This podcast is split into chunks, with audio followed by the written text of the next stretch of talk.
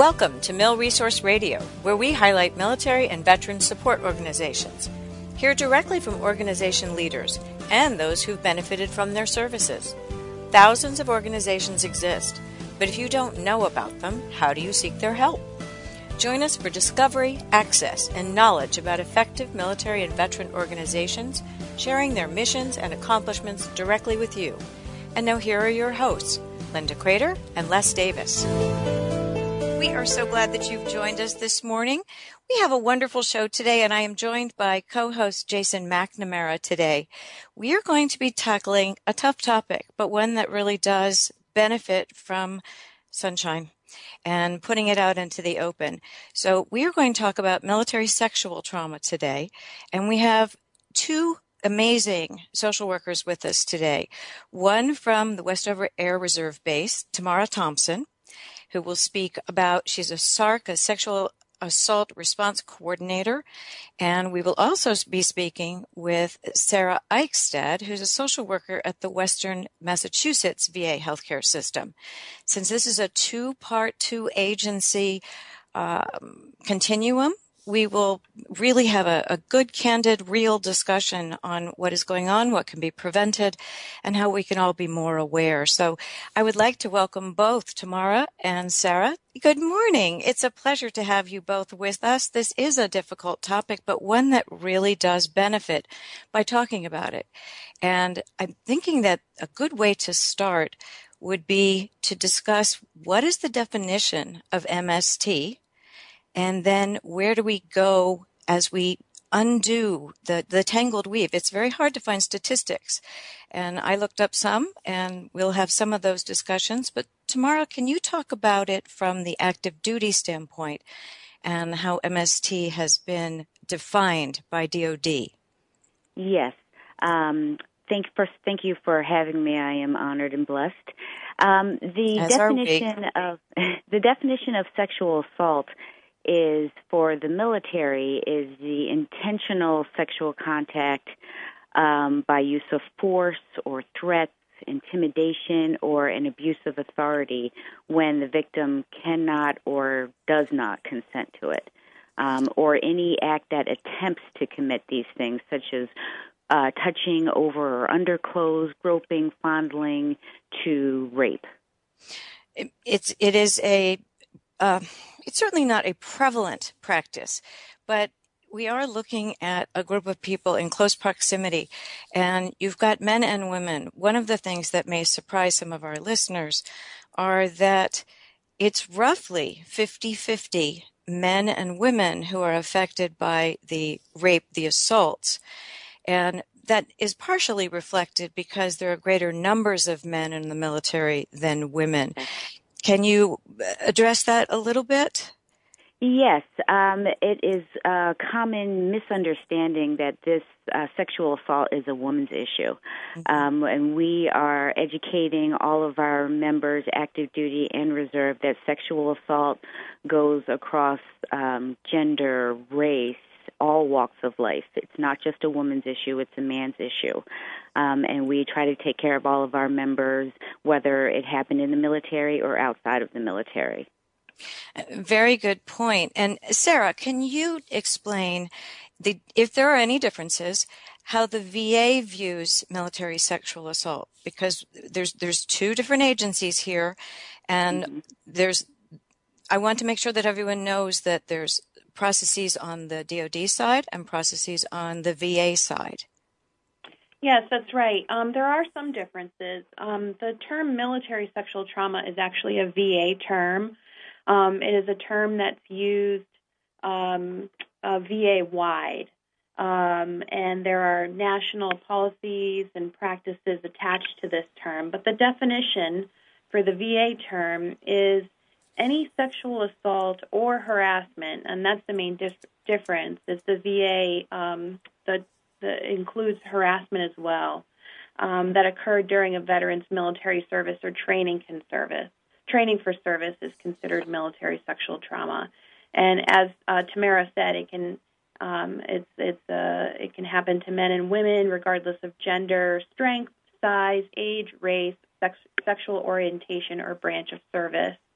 Um, and it can include being pressured into sexual activities, either with threats or with promises of better treatment, being unable to consent, such as when asleep or intoxicated, being physically forced or overpowered, certainly unwanted sexual touching or grabbing, and including repeated and offensive remarks about one's body or sexual activities, and um, also including threatening or un- and unwelcome, unwelcome sexual advantage, advances.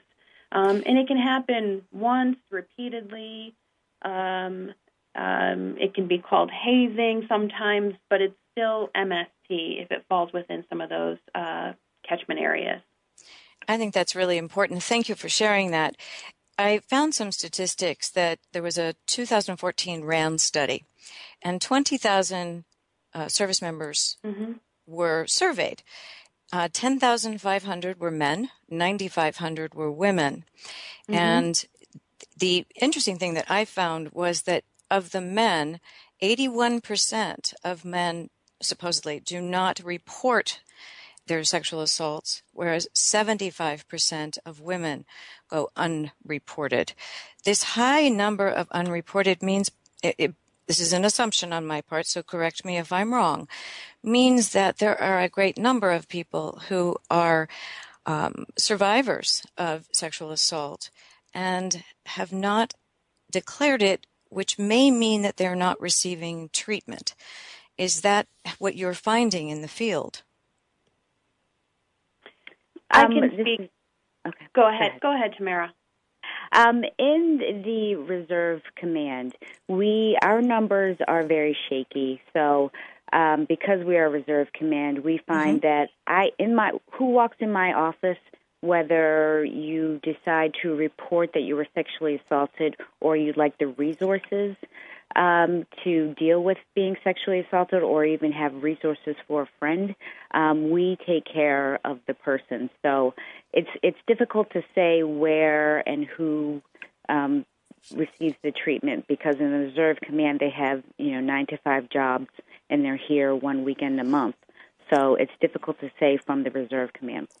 Good point. Good point. Sara, would you like to respond to that? Yes. Um, what what we have at the VA, one of the things that we understand is, is based on some of those reports, and I think that went to the Pentagon, if if I'm correct, mm-hmm. um, is is that people have a hard time coming forward and reporting for a number of reasons. And so at the VA, what we decided to do many years ago, um, and again, this is nationwide, is we screen everybody. We ask the question um, and we have universal language to assist with that screening. We we, we say, uh, um, you know, sexual violence unfortunately is common in the military. Have you ever experienced military sexual trauma? And then we define it, make sure that we include repeated prolonged harassment um, in that definition, and we ask everybody. Um, it used to be a one-time reminder, meaning it was a lifetime reminder. We'd ask them once, and oftentimes people would say no, um, but later may come forward and say, actually, you know, now that I've been in care here for a while or in treatment for a while, I'd like to say that yes, I have experienced that. We've changed it um, in the past year so that after each deployment, it's asked again because we know that things can happen on deployment. Mm-hmm. Um, so that is one way um, that we make sure whoever is coming into the VA is screened for military sexual trauma. And we also like to let people know that certainly help is available, and I'm sure we'll talk more about that and different mm-hmm. treatment options. But also, because we want to encourage people to engage in care, because we know recovery is possible and that we can help with symptom reduction, mm-hmm. um, the, the VA offers in almost every case, um, there are some exclusions, free MST related care.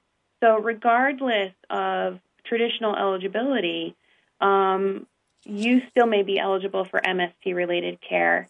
And as of late, especially in the past year or two, we are having uh, people come forward saying, uh, I didn't have traditional length of service, um, but I experienced this and it's affected me deeply. Is there care available? And we can say yes.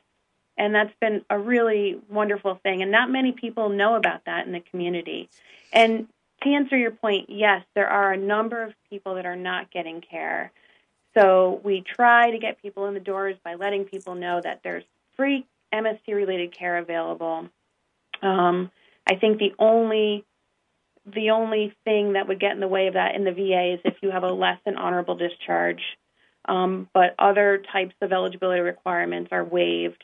Um, and we let people know that help is available and we screen everybody, regardless of age um, you know, no matter when you're entering the service, whether you're uh, entering the VA care, whether you're 70 years old coming to the VA for the first time or you're 22 coming to the VA for the first time, we ask everybody. Perfect.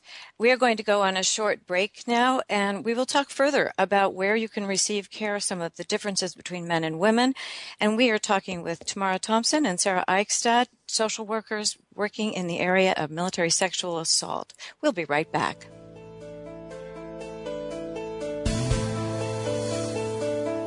We're Mil Resource Radio, and we'll be back after these short messages.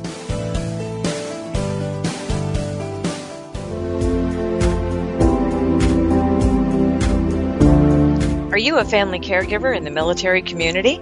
Join us on veterancaregiver.com. In the military and veteran community, there are 5.5 million caregivers of our nation's injured, ill, and wounded. Whether your family member served in World War II or in the most recent Iraq and Afghanistan conflicts, there are unique needs of military and veteran caregivers. Navigating any medical system takes skill and help in obtaining good care. Veteran Caregiver has access to a rich network of advocates and organizations to assist you. Find excellent resources, short informative videos, an active Facebook community, and empathetic support. Veteran Caregiver supports those from every service branch and those who served in any conflict. Need information on sandwich caregiving? EFMP, or aging issues, VeteranCaregiver.com provides information and community to those managing busy lives with compassionate care. That's VeteranCaregiver.com. Support for those who care.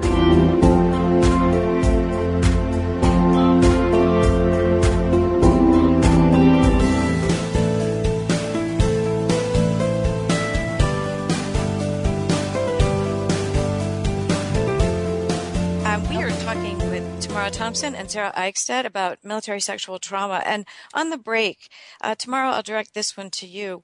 Partially, the culture in the military is one that lends itself to some challenges sometimes. So, for example, the culture is made up of a combination of obedience, following orders, and aggression, being able to fight and to um, engage. And when that's in balance, that's okay. When it right. goes out of balance, the military culture goes out of balance, then it appears as though that is when there are more difficulties along this nature, whether it's assault or it's violence, etc. But I think one thing to really point out is that uh, military sexual assault or sexual assault in general, rape, is mm-hmm. not generally related to sex. It is more a violence, power, and control issue. Can you speak to how the culture is one that can make this challenging? Yes, well, uh, the military services, all branches, are uh, predicated on the uh, brawn and the, mm-hmm. you know, the hardcore uh, machismo of the male. So uh, we are training all of our folks, um, especially in the Air Force, about what healthy is.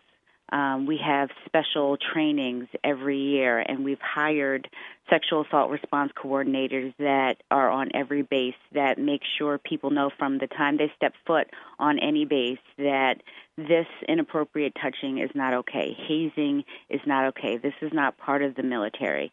We have a, a culture called the wingman concept mm-hmm. um, that we take care of each other. This is a family, and this is how a healthy family functions.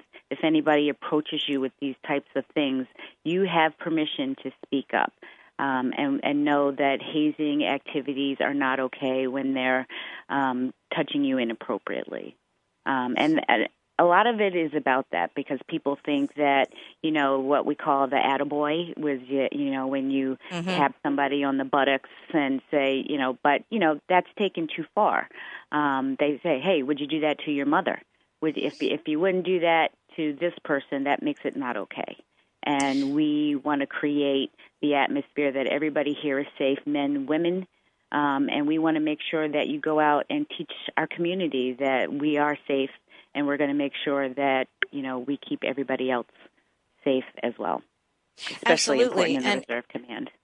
Well, and it's also the teamwork function within the military. I mean, it is a cohesive group that has to work together very well. So when these sorts of things are inserted into the culture, it makes it very difficult to get the best out of each person.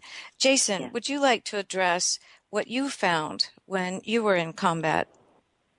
Yeah, I mean, I, I, there's a lot to unpack here. So, I, but I want to point back to the the comment that was made earlier, and so um, just curious about your experiences associated with uh, essentially fundamentally training and shifting the thought process about it being a team effort. Um, I I remember um, I was a, a 100% male unit in the Marine Corps, and um, accidentally we were routed um, a female Marine, and um, you wouldn't believe the turmoil that started just because of that one one accident, right? And she turned out to be a, a great part of our unit um, for the short time that she was actually here. But um, just the mentality, I think, was the part that that was really shocking. What are you all finding as you're starting to train and sort of enlighten folks with this new mindset? What, what are some of the obstacles that you're that you're having to overcome there? I think some of the obstacles that we've seen or that I've seen on this space is, you know, the changing of the guard, really. Um, we have the old type of culture and the mentality um, to, you know, where men don't seek help. Um, to hey, this is not okay. We want to make sure that you're healthy, so you're mission ready. Um, and if, if there's anything that's getting in the way of you being mission ready, we want to make care. We want to make sure that we take care of you. Um, you're important. You're important to our mission, and most importantly, you're important to your family. So if there's anything that's interrupting that, we want to take care of you. So one of the main obstacles is to come forward. You know, um, let's make sure that everybody is a safe person to go to and that make sure everybody knows what the resources are out there. Um, we've been focusing on how to not victim blame um, and saying positive things. We train we train all of our um, airmen how to respond appropriately if somebody comes to them and says, "Hey, this happened last night after a party," or "Hey, you know that exercise that we did? I, you know, I didn't feel comfortable with that," and letting them know that it's okay to put anybody in check. Um, this is where hierarchy doesn't count when it's when it comes to body safety and Sure. you're you're feeling safe. Sure. Can, can I talk a little bit about the um, the coming forward part because I, I just want to unpack that a little further. So the the um, and the reason why is I, I think there's a mentality in the military where if you speak your mind um, that goes against sort of um, you know against the grain that you're shown as weak. Um, To put this a little more clear, we had um, a couple of Marines um, who had broken legs or, or broken arms or they had twisted their ankle. And we saw them as weak if they were to actually report those specific injuries. And Yeah. so we forced them, the collective, we forced them to continue training and continue moving, um, which of, of course only complicated and made their situation that much worse. How do you change that mindset? How do you actually communicate that coming forward is is actually somewhat courageous, and um, it's actually a lot more difficult to come forward um, than to suppress these these types of injuries and these types of things. Right. Well, in terms of sexual assault, some things that we do know is that if you have somebody who's committing these crimes, it's not just you. Um, there is, is there are five to six more chances that that same person will do this to someone else or continue to do it to you. So we stress take care of yourself and take care of other people, and that's part of the wingman concept. And if you're not okay, um, this translates directly to you being part of a healthy community. This translates to you being part of um, a healthy family. And if you're preoccupied with um, things such as this, you're not taking care of your community or educating your community and family about it. So You know we, we're trying to make that shift between oh you're not you're soft or you know you shouldn't complain about these things to you know this is part of your duty. Sure. True. Um, Jason, I'd like to follow on what you had said. I believe that we could further discuss there are variations, it appears, in the male response and the female response, both to reporting, to gaining treatment, and recovery. And I would like to talk a little bit about the differences because I think that a lot of people don't even know that there is male on male assault. Um, I have been in groups that said that doesn't happen. And I said, oh, yes, it, yes, it does. Mm-hmm. Um, yeah. And I, I think that these are very important points to point out. And it is difficult to report. We know that from any time that there is a, a, civilian rape is the same way. It's very difficult. But in the military, as uh, Jason was saying, the culture is one of not letting weakness take over, especially in the Marine Corps. Sorry there, Jason. Um, can you talk about the male and female response to actual assault?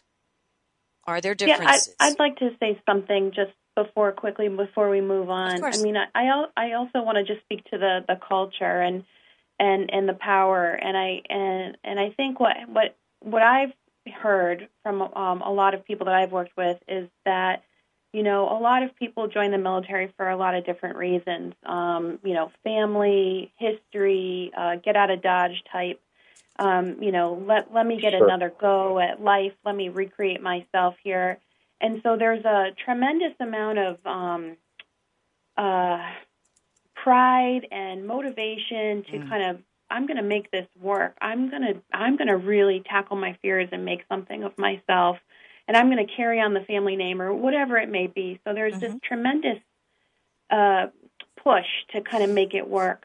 So when trauma happens, like sexual assault, uh, the betrayal um, mm-hmm. that um, uh, member in arms could hurt. Um, it, it, it's so devastating that often that can contribute, along with the cultural elements, to not reporting. Um, you know, there there's just this such a drive to you know making you know making it, and then when this type of trauma happens, it it really is is a, a blind side, and it's very difficult to recover from, um, and it can can create a number of symptoms um, and so I, I, wanted to say that because certainly there are cultural influence, and as Tamara mentioned, there are often repeat offenders, right? Mm-hmm. So people using power to hurt others has very often incredibly uh, no no issue with at all with sexual preference or sexual behavior. It's it's about power and assault, um, and and so there's the cultural element but then there's also kind of what the person brings in saying you know i'm going to make this work. And so when this happens it, it can be very devastating. Um, well you're you're bringing up an excellent point because you go into the service believing it to be one thing and then when it does let you down in some way shape or form that betrayal becomes a little more hardcore in terms of treatment to unravel um, to put back together. And that's maybe we'll do this after the break because we have about another minute and a half. Um, we can talk about the gender differences and the, the treatment options for this. But I really appreciate that you put in the part about the betrayal because I think that that is an honest response to something that you would never anticipate that it would happen. Um, one thing that I noted in the Pentagon report was languaging, which sometimes I don't tend to pay attention to but I thought it was important, and we'll just mention this and then come back to it over the break, that most um, people who have had survived a an assault don't respond well to the word victim. And so when we come back, let's talk about the languaging and tie that in with the gender differences, the treatment options, and how we handle things. Does that sound possible? That sounds, sounds great. great. Terrific. We're here with Tamara Thompson, Sexual Assault Response Coordinator at Westover Air Reserve Base, and Sara Eichstaedt, Social Worker at Western Massachusetts VA Healthcare System. And we will be right back after a short break. Thank you for listening.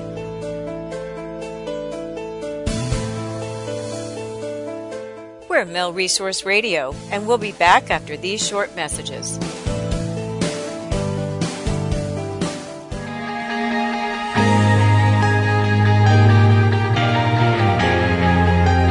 Join the millions of women each month who listen to Wise Health for Women Radio.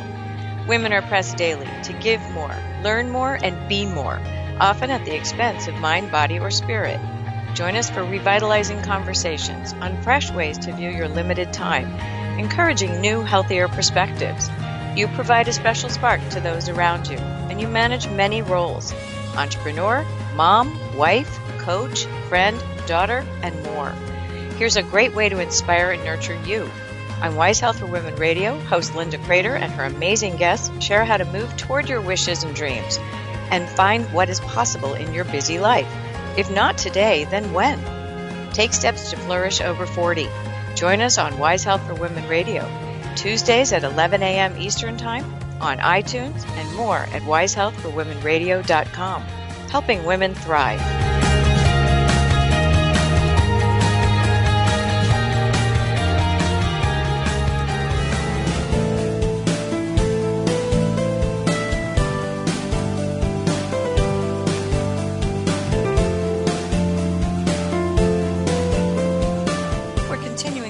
Discussion with Tamara Thompson and Sara Eichstaedt.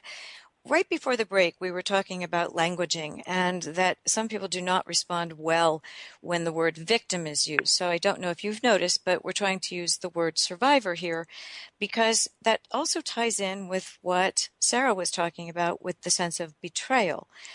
And Sara, talk a little bit more about betrayal and how it is a multi layered treatment unwrapping basically as you go through after someone has come forward? Sure. You know, there's been some nice research done on betrayal trauma theory, which I've really enjoyed learning more about. And a lot of my clients talk specifically about betrayal, um, whether they report and they've experienced victim blaming or whether they don't report and they must work alongside sometimes their perpetrator for many, many months, especially if they're on deployment.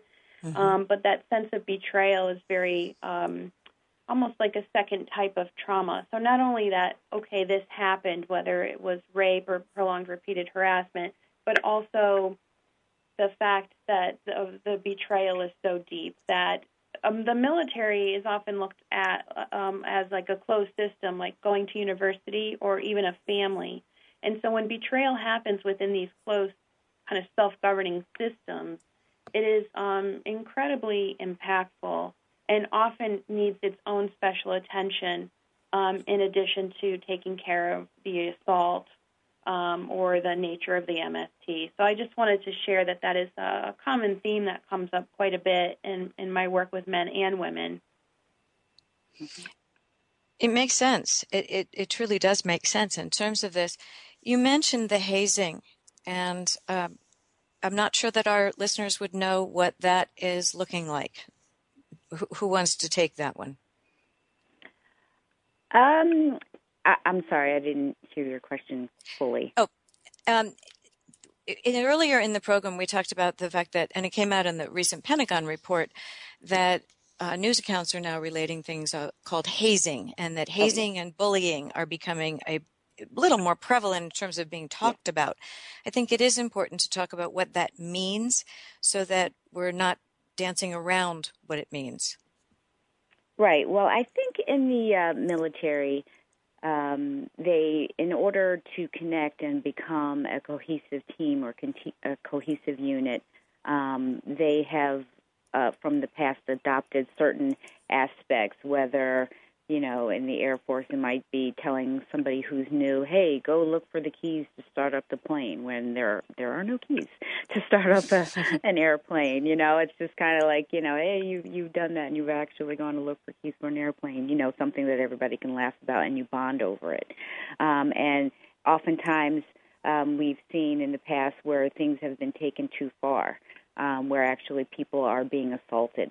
Um, and what we've come across is you know, the things that have been done in the past are considered sexual assault. Now that we have all these new terms and definitions, they're always sexual assault, but the awareness was not out there to say, hey, if somebody touches you in your private area or somebody makes you feel uncomfortable, this is a sexual assault and this is not part of who the military or the Air Force specifically. This is not who we are and this is unsafe and this has to stop and you have a right to say something, and we will honor that and come forward and take care of you, and not only take care of you, but make sure that the perpetrator is not in the forces to do this to someone else.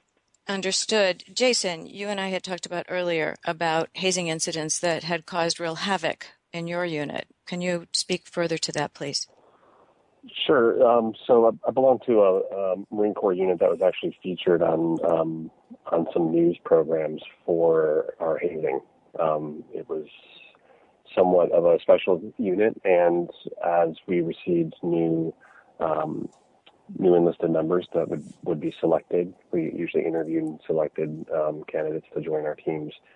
Um, they went through a certain ritual, right? And I think to your point, it was about joining this special unit, if you will, quote unquote, and um, you know, being part of the team meant that you were sort of plugged into this hazing pipeline. Um, it was our unit ended up becoming um, disbanded because of those hazing efforts and renamed and, and moved forward. Um, eventually reclaimed our name back and um, et cetera, et cetera. But as you can imagine, it, it created um, a lot of havoc um, and um, just a completely radical shift in how we were thinking about building our teams and bringing together cohesiveness. Mm-hmm. What are you seeing in, um, and I'll just sort of talk a little bit more about the, the, the comment you made earlier about, you know, joining and being part of the camaraderie and um, how do you re-engineer and rebrand the camaraderie in an environment that has been really sort of at the bedrock focus on a certain level of hazing. Um, you know, it's been it, it, happens. It sort of starts at boot camp, um, and it doesn't really necessarily stop, and it, it continues going forward. You know, I think there's there's a camp that says, well, some folks need it to a certain degree because they're that's how you actually break people down and build them up to be killers. Um, and the other the other camp says that you don't need it. You can get to the same objective in a different way. So, what, what's your experience in this area?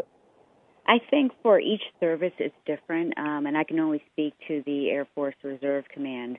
Um, I think that if you really look at how to team build and how to become a unified unit, um, what's the goal and the purpose of those? So if you're touching somebody inappropriately and you're humiliating them um, in that manner, what's the real purpose of that? And that's all part of education um, and you know part of culture shift to say you know, when you do something like this, and you know, to use Sara's um, wording, and to have and betray somebody in that type of manner, you're not really building a team as it was once thought of. You're you're internally and deeply hurting somebody, and nobody knows anybody's past, right?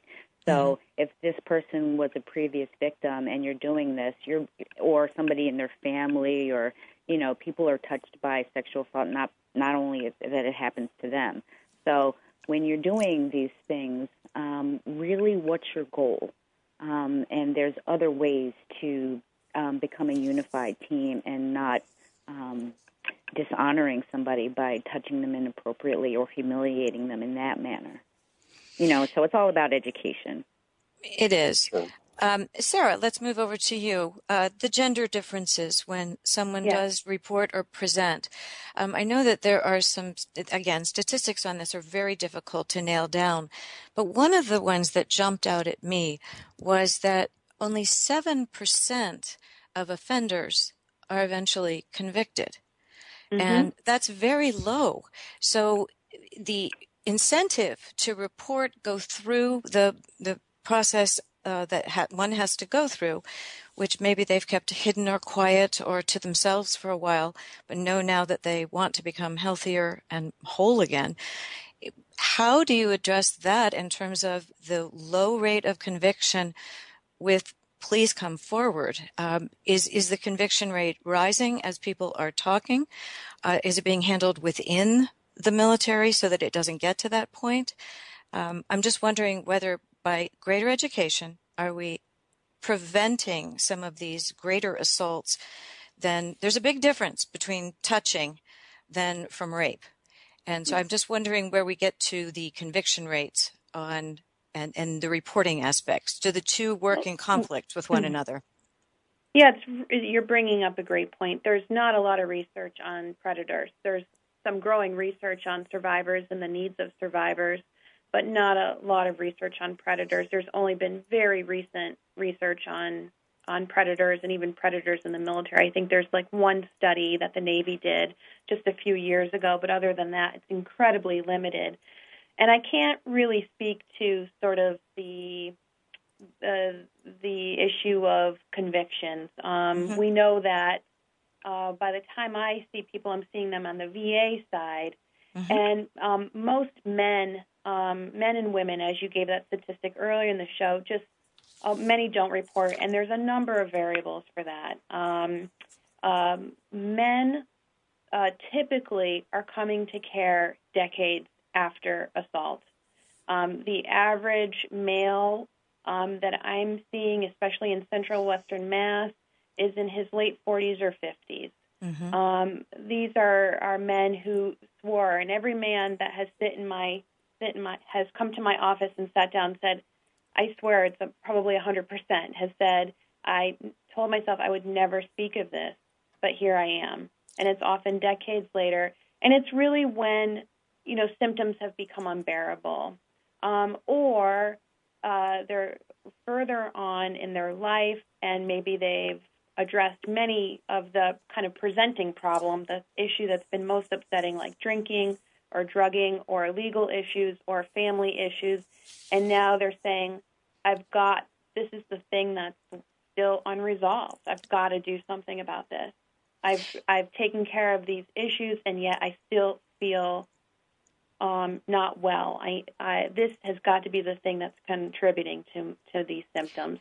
And a lot of men, um, some common reactions are feeling very angry or feeling when threatened or betrayed, having some difficulties with authorities, shame, feeling damaged or like a failure, um, lots of worry about masculinity or sexual orientation. What does this mean about me that this happened to me? Um, many, many men, not all men, think it had to do something about sexual preference. When I talk to them about power, they're shocked um, they oh this didn't they they didn't see something in me that perhaps I gave them a sign. I said no. Um, having sexual functioning difficulties like low sex drive, um, being on edge, on guard, anxiety, panic, feeling numb, flat, um, difficulty having love or happiness. Um, a lot of external expressions uh, in terms of like some, not everyone, of course. This is just some men have difficulty with legal issues, alcohol issues, drugs, reckless behavior, unsafe sex, um, conflicts with others, difficulty trusting, isolation, trouble with sleep. Um, a lot of men have chronic pain or digestive problems um, and eating problems, negative body image. And sometimes I'll see, um, not again, not always, but sometimes I will see this hyper masculine response after mm-hmm. assault, really looking to assert, like, this will never happen to me again, and these are the following steps I'm going to take to make sure it never happens again. So, lots of, sometimes, again, not always, some men very uh, assertive, aggressive, um, getting big, right? Um, right? Threatening, putting a wall up. Okay, um, so we need to take a quick break. We're going again on break, and we will be right back.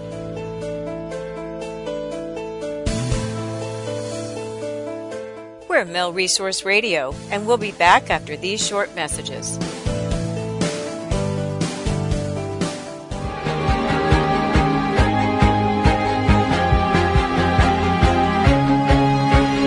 You a dynamic woman? Sandra Beck and Linda Kreter host Dynamic Women Talk Radio, bringing lively weekly shows in a roundtable format with influential guests from around the globe. This amazing tribe of diverse and accomplished women share their candid views on topics such as reputation, handling rejection, loyalty, what is sexy, overthinking, blended families, and much more. Discussions are joyful with freedom to address topics from various perspectives with candor, respect, and no judgment. These are the conversations you wish you could have with all your family and friends. Dynamic women have lived their lives boldly with unexpected and sometimes undesired turns in the road of life. Yet detours and bumps bring opportunity, personal growth, more authenticity, and a fresh outlook. Join our welcoming tribe of dynamic women each Tuesday at 12 p.m. Eastern Time, also on iTunes, and more information at dynamicwomentalkradio.com. celebrating vibrant, charismatic women everywhere.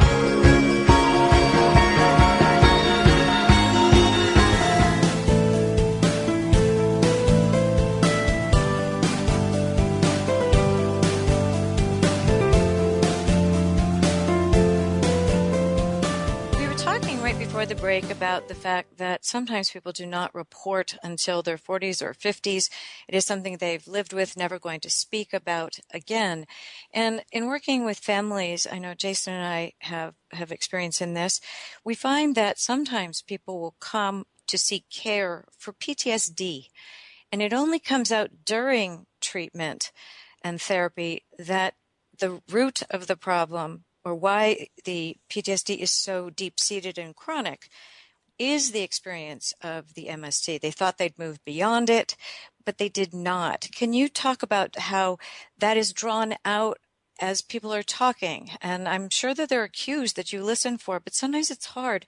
And some of our listeners may want to know what they can say so that the door opens to them. It's not easy to come forward after many, many years. Sara, do you want to take that? Sure, I'll take it. Um, thank you. Um, I, I think you know, as I said earlier, we have that reminder that everybody everybody is asked. But what I think is uh, really important, especially in the mental health clinics, and and so many of our mental health providers are so wonderful, is is not being satisfied with that one time question, right? Um, mm-hmm. So we're always we're always got a rolling assessment going and and so you know even if someone has said no to the reminder in the past you know in the course of the relationship you know saying tell me more you know we we've been talking about what's been going on with your family lately. Tell me more about what was what it was like for you in the military. Um, tell me more about your job and your unit and some of the things that went well and some of the things that were hard. And i think it's really the the the quality of the relationship and time, um, trust, developing rapport for uh, males and females, I think that can help. And also outreach material, having outreach material, normalizing it, having these, you know, I'm the MST coordinator at our um, um, small VA, but I'm I, I there are posters up. There are um, I do workshops with Tamara um, at Westover, and uh, we work together on this. Um, I have my cards in every primary care office. So, kind of saying, look, you know, we can talk about this. People experience trauma. You know, um, tell me a little bit about it. And PTSD is the most common diagnosis after someone's experienced military sexual trauma, even more so than combat trauma. Um, but there are other diagnoses that people can have as a result of MST in terms of depression and bipolar disorder and anxiety and eating disorders. And certainly with our female clients, sometimes, not always, but we see a lot of women that have a lot of physical complaints, chronic pain, migraines, digestive problems. And sometimes that can be a heads up, you know, to a primary care provider or a therapist. You know, tell me about tell me about what's going on with your pain. You have so much going on physically, you know, and sometimes that can be a way that we can learn more women tend to hold on to trauma in their body and it can come out in somatic expressions. Interesting. Um, when I've worked with some female veterans, they each had eating disorders, anorexia in particular, mm-hmm. which right. is a common uh, thread. Uh, and it, it really is a very difficult, those are two, PTSD is difficult to unpack and anorexia is difficult to unpack, especially if there's a history um, prior to further assault. And so I, I, think maybe people don't recognize that some of those other symptoms that come forward are indeed flags. And that's I, right. I take it that's, that's part right. of your training to listen for those flags, correct? Absolutely. And sometimes being in and out of treatment, you know, lots of starts and stops, some mm-hmm. hesitancy, um, you know, we can discuss what are the barriers, what's going on, how can we make this work? You deserve to be well. What you know, what what let what what can we do about that? Um, and certainly, you know, um, again, the the eating disorders is huge. You know, very common with um, women and men. Some men who've experienced military sexual trauma, substance abuse. Mm-hmm. You know, and what happens with substance abuse and dependence is it can become the sort of the red flag. So people are really paying attention to that homelessness is another huge mm-hmm. issue that we're seeing. You know, people that are experiencing homelessness that are in our shelters, you know, I'm asking, you know, tell me tell me about yourself. You know, we have to see beyond the presenting issue, the presenting stressor of addiction or homelessness, um, or you know, legal issues, which can can be difficult, right? It's like, wow, mm-hmm. we've got this person who's experiencing all these stressors, but it's really important to go beyond that and say, tell me about yourself, tell me about your military service, tell me about your childhood. Um, we need to take care of the whole person, and that's usually when things are revealed is through relationship, rapport, engagement, and looking beyond that presenting problem.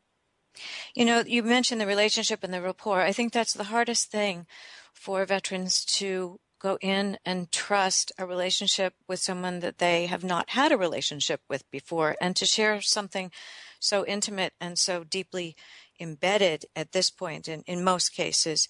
And the relationship and rapport, if you don't feel like you have a good fit, can you speak to how people can feel free to go seek someone else, or if the uh, therapist doesn't feel like it's a good fit, encouraging therapy to continue as opposed to discontinue because of barriers emotionally. Sure. I, I think at the VA we've we've got a system that has been pretty effective in the sense that every VA has an MST coordinator, every mm-hmm. VA. Mm-hmm. So a lot of times people will call me, even though they have a therapist that they've been working with, for years and they really like the therapist it has nothing to do really with the therapist but they're anxious about revealing or disclosing they don't want to feel like they've kept something from the therapist and have the therapist have feelings about it sometimes they don't want to you know upset the therapist like have the therapist feel bad for them mm-hmm. and so um or they're not sure how to begin the discussion so they'll call me as the MST coordinator and say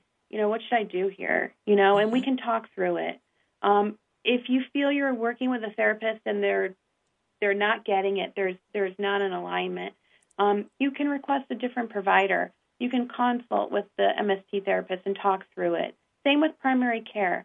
A lot of people have some people don't want to talk about their MST with their primary care provider. Some people do. It's about finding what's right for you and advocating, um, you know, for a change. If that's your right to work with a provider that you feel is best for you. Many people, men and women, prefer to work with female providers initially. Um, and, and at the VA, you have the right to request the gender of your provider. Um, we, we, we, we accommodate that. We know it's incredibly important starting off. Many males do not want to initially work with um, male providers. It, it, it brings too many feelings initially. Now, further on in treatment, it can be incredibly healthy to work with a male provider and kind of face some of those biases. Um, so I, I really try here at this area, and again, every VA oper- operates a little bit differently, but just here in Central Western Mass, I really try to, again, have all that outreach material out and try to bring people in, say, call me, call me, call me, and I'll work with your provider. We can work together on either making a change or how to best utilize the care that you're getting. Mm-hmm. Excellent response. One of the reasons we're having this program today is because people respond to different um, messaging. So whether it's a brochure they see, whether it's something someone said to them, whether they hear this podcast, whether they are looking at a video, it doesn't matter what it is. We're simply trying to make it a more open, accessible discussion because it is something that occurs. And so it was interesting you used the word normalize. I, I hope we don't ever normalize rape, but I hope we do normalize seeking help, treatment. That's right. And uh, re- reporting. So I know that's what you were meaning. Yes. Um, I want to normalize the discussion. It's okay to talk right. about this. Absolutely. It's okay. One of the things I also want to pinpoint, because I think it was so important, you're talking about the cohesion of the communication between you and Tamara. So between the active duty component and the VA. And I think that is so very important when you've got a continuum of care and an understanding that you can help one another as they as, as people present to you or don't present to you. And so would you say that what you have is unique or do you see this around the country as well? I want to believe that it is um, it's it's a win-win situation for um, both um, for both uh, Sara and I. For me, I love working. Um, I come from the VA from uh, before I worked with the Air Force Reserve Command, um, so I understand how they work. Um, but more importantly, you know, one of the sexual assault response coordinators' responsibility you know, we, like I said earlier, we want to make sure everybody is focused and they can take care of their family as well as their job. Um, and we regularly follow up with the member to say, hey, how are you gelling with the therapist? Um, are you having any problems? Um, and if there is an issue, or uh, it could be something as age. Oh, I can't talk to this therapist because they remind me too much of my mother. They're older. is there any way that I can have a younger? And I'll I'll, I'll call Sara and I'll like, Sara, you know, is this something that's possible? So we're in close connection all the time. Um, and we regularly, I have meetings all the time with the airmen who do come forward um, just to check in and say, hey, I'm just checking in. Um, how is this going? How do you like your therapist? So I would I would hope that Good. everybody um, across all services um, have that type of relationship with the VA because you know we're all working for the same team. We want to make sure people are healthy. Absolutely. I want to make sure we get the resources out. I'm going to name a couple, then you please name any I may have forgotten.